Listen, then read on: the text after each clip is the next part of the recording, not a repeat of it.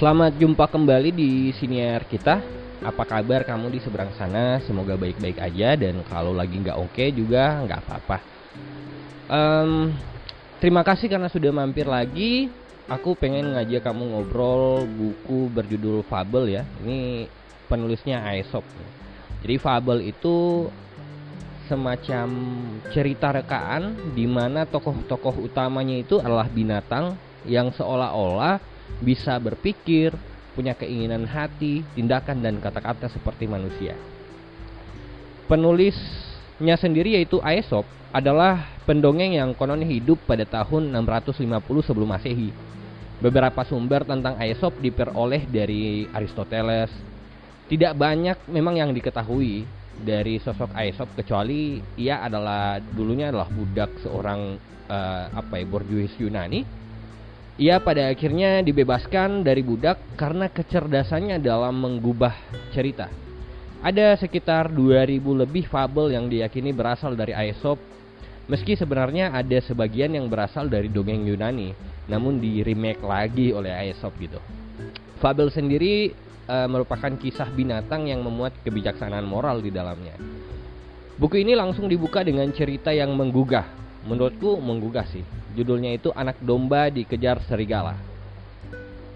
Jadi dikisahkan seekor serigala mengejar anak dombanya yang kemudian berlindung di sebuah biara. Serigala mendesak anak domba keluar dan berseru, "Jika tidak keluar, Pak Pendeta akan menangkapmu dan tubuhmu akan dijadikan tumbal persembahan di altar." Si anak domba menjawab, "Terima kasih, tapi lebih baik di sini." Aku lebih memilih dikurbankan untuk esok hari ketimbang dilalap seekor serigala. Jadi kayak apa ya? Kayak uh, ini persoalan kita hanya pengen mati dengan cara yang bagaimana yang pengen yang bisa kita nikmati gitu. Mati dengan cara yang bisa kita nikmati. Uh, kisah lainnya yang menarik menurutku berjudul Angsa Bertelur Emas. Jadi suatu hari seorang pria dari desa datang ke sarang angsa dan menemukan sebutir telur berwarna kuning berkilau. Ketika ia pungut, alangkah terkejutnya ia karena telur itu sangat berat bagai biji timah. Akhirnya telur itu ia bawa pulang dan segera menyadari bahwa betapa itu adalah telur emas murni. Keesokan harinya, ia menengok sarang itu dan telur yang sama ia dapati kembali. Begitu seterusnya setiap pagi.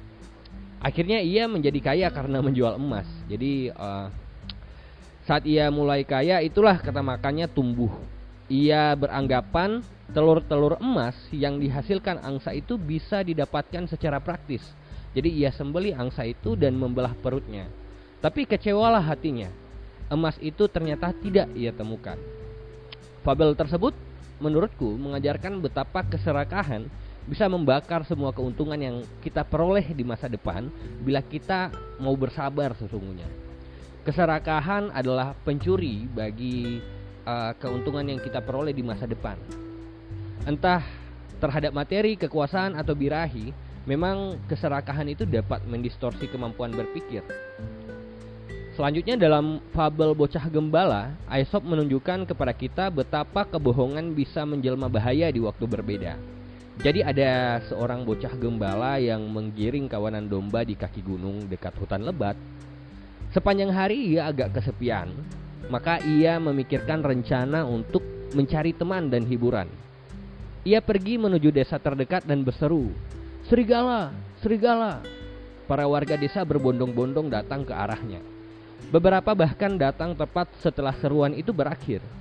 Ini membuat si bocah kegirangan. Tadi kata si bocah, aku cuma menguji kewaspadaan kalian. Bocah itu beralasan. Beberapa hari kemudian, muncul seekor serigala yang betul-betulan gitu. Datang dari kelebatan hutan dan mulai membuat domba-domba itu ketakutan dan ribut.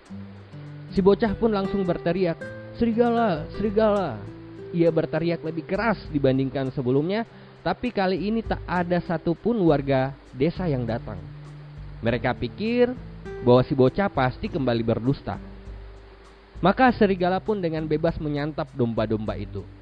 Ketika si bocah berkeluh kesah, seorang laki-laki bijak dari desa itu berkata, "Seorang pembohong tak akan dipercaya bahkan seandainya dia berkata benar. Nah, kisah itu langsung membuat aku ingat dengan Dusta karya Sam Harris ya. Kebohongan memang dapat memberikan penyesalan yang sebenarnya dapat dihindari. Memang dalam buku Everybody Lies, satu per tiga hidup kita dihabiskan dengan berbohong dan sebagian besar merupakan kebohongan putih, white lies atau white novel gitu. Berbohong demi kebaikan. Kita bahkan sadar atau tidak sadar suka bohong ke diri sendiri.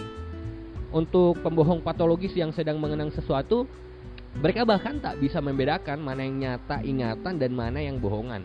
Kita semua barangkali perlu belajar untuk jujur sejak dari diri sendiri sih menurutku ketika membaca fabel ini. Aku pribadi takut menjadi bocah gembala itu. Menurutku uh, pembohong yang tak akan dipercaya meskipun seandainya aku berkata benar itu uh, sangat apa ya?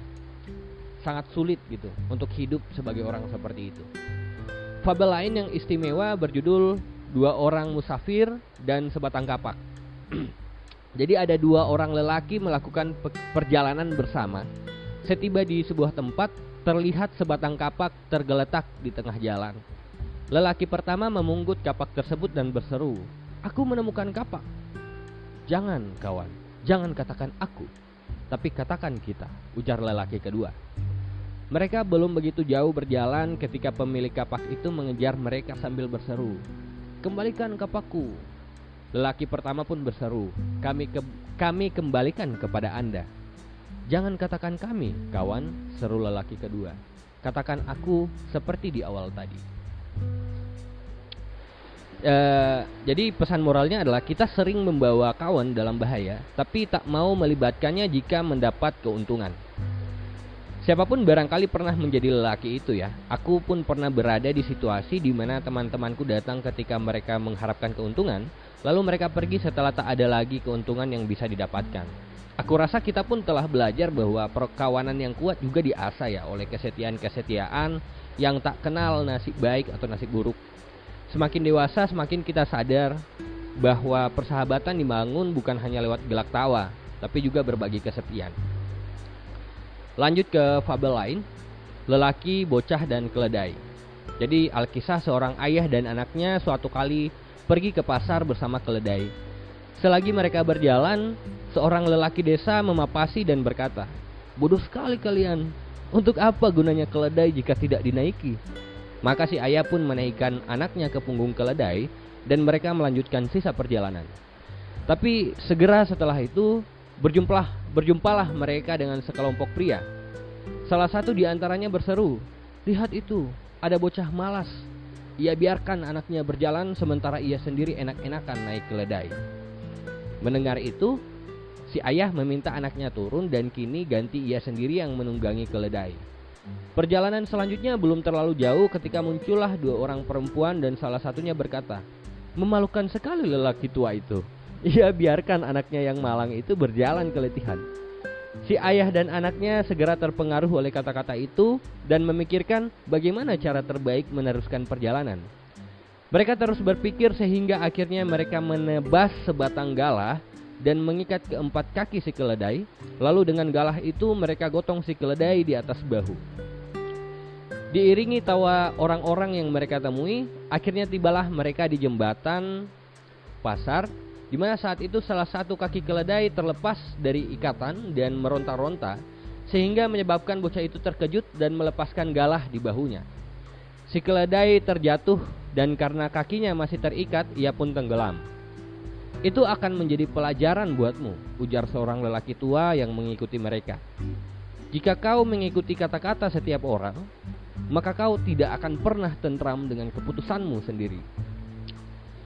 Sekilas fabel ini mengingatkanku dengan Sartre ya, yang bilang orang lain adalah neraka. Kita memang berevolusi untuk beradaptasi dengan lingkungan sosial, karena itu kata-kata orang lain sangat mempengaruhi kita seolah setiap mata yang memandang adalah hakim yang wajib dipatuhi. Uh, di era media sosial, tantangan seperti ini kian berat. Penilaian orang lain kemudian menjelma sebagai tujuan.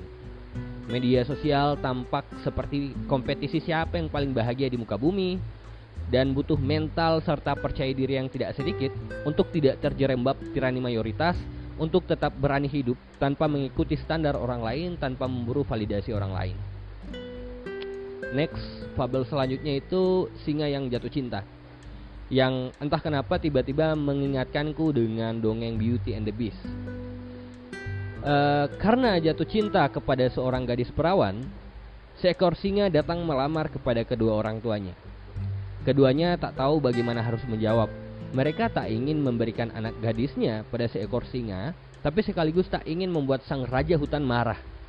Akhirnya si ayah berkata, "Kami sangat tersanjung mendengar lamaran Anda, tapi Anda sendiri tahu bahwa anak gadis kami ini masih mudah dan lemah. Kami takut jika caramu menyayangi dia akan menyebabkannya terluka. Jika boleh kusarankan pada Paduka, saya harap lepas dulu cakar tajam itu, juga gigi itu perlu dicabut. Setelah itu baru lamaran Anda akan kami pertimbangkan lagi. Karena si singa sudah teramat cintanya, sehingga cakar itu pun ia rauti satu persatu dan ia cabut gigi-giginya. Tapi ketika ia datang lagi, kedua orang tua itu hanya tertawa melihatnya dan menyambutnya dengan amat buruk. Poin dari kisah itu adalah bahwa cinta dapat menjinakkan hewan paling buas, bahkan itu raja singa sekalipun. Bagi penguasa hutan rimba, melepas cakar dan taring sama halnya dengan melepaskan tahta. Tapi cinta begitu kuat. Aku teringat kutipan kamu ya dalam Albert Camus dalam mitos Sisyphus. Jika diizinkan mencintai, maka segalanya akan tampak lebih mudah. Cinta memang bisa membuat sesuatu yang buas dalam diri kita melunak.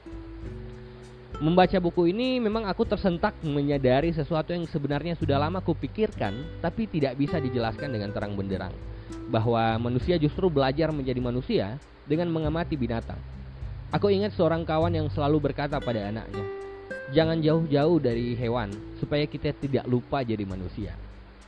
Di sisi lain, eh, aku juga terganggu dengan pemikiran umum bahwa manusia seolah-olah jauh lebih superior ketimbang binatang mitos bahwa manusia superior, bahwa manusia adalah ukuran dari segala sesuatu, bahwa manusia adalah puncak ciptaan, membuat kita justru terjerembab dalam jebakan ego yang disebut antropocentrisme gitu. Galileo, Copernicus, dan Kepler mungkin bisa kerjasama menggeser geosentrisme ke heliocentrisme. Tapi amat sulit menggeser posisi antropocentrisme untuk beranjak barang sejengkal saja.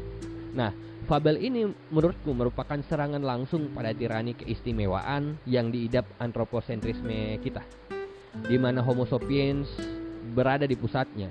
Kata kebijaksanaan atau sapiens yang dilekatkan kepada spesies kita, toh ternyata tidak sepersis apa yang spesies kita berikan ke planet ini.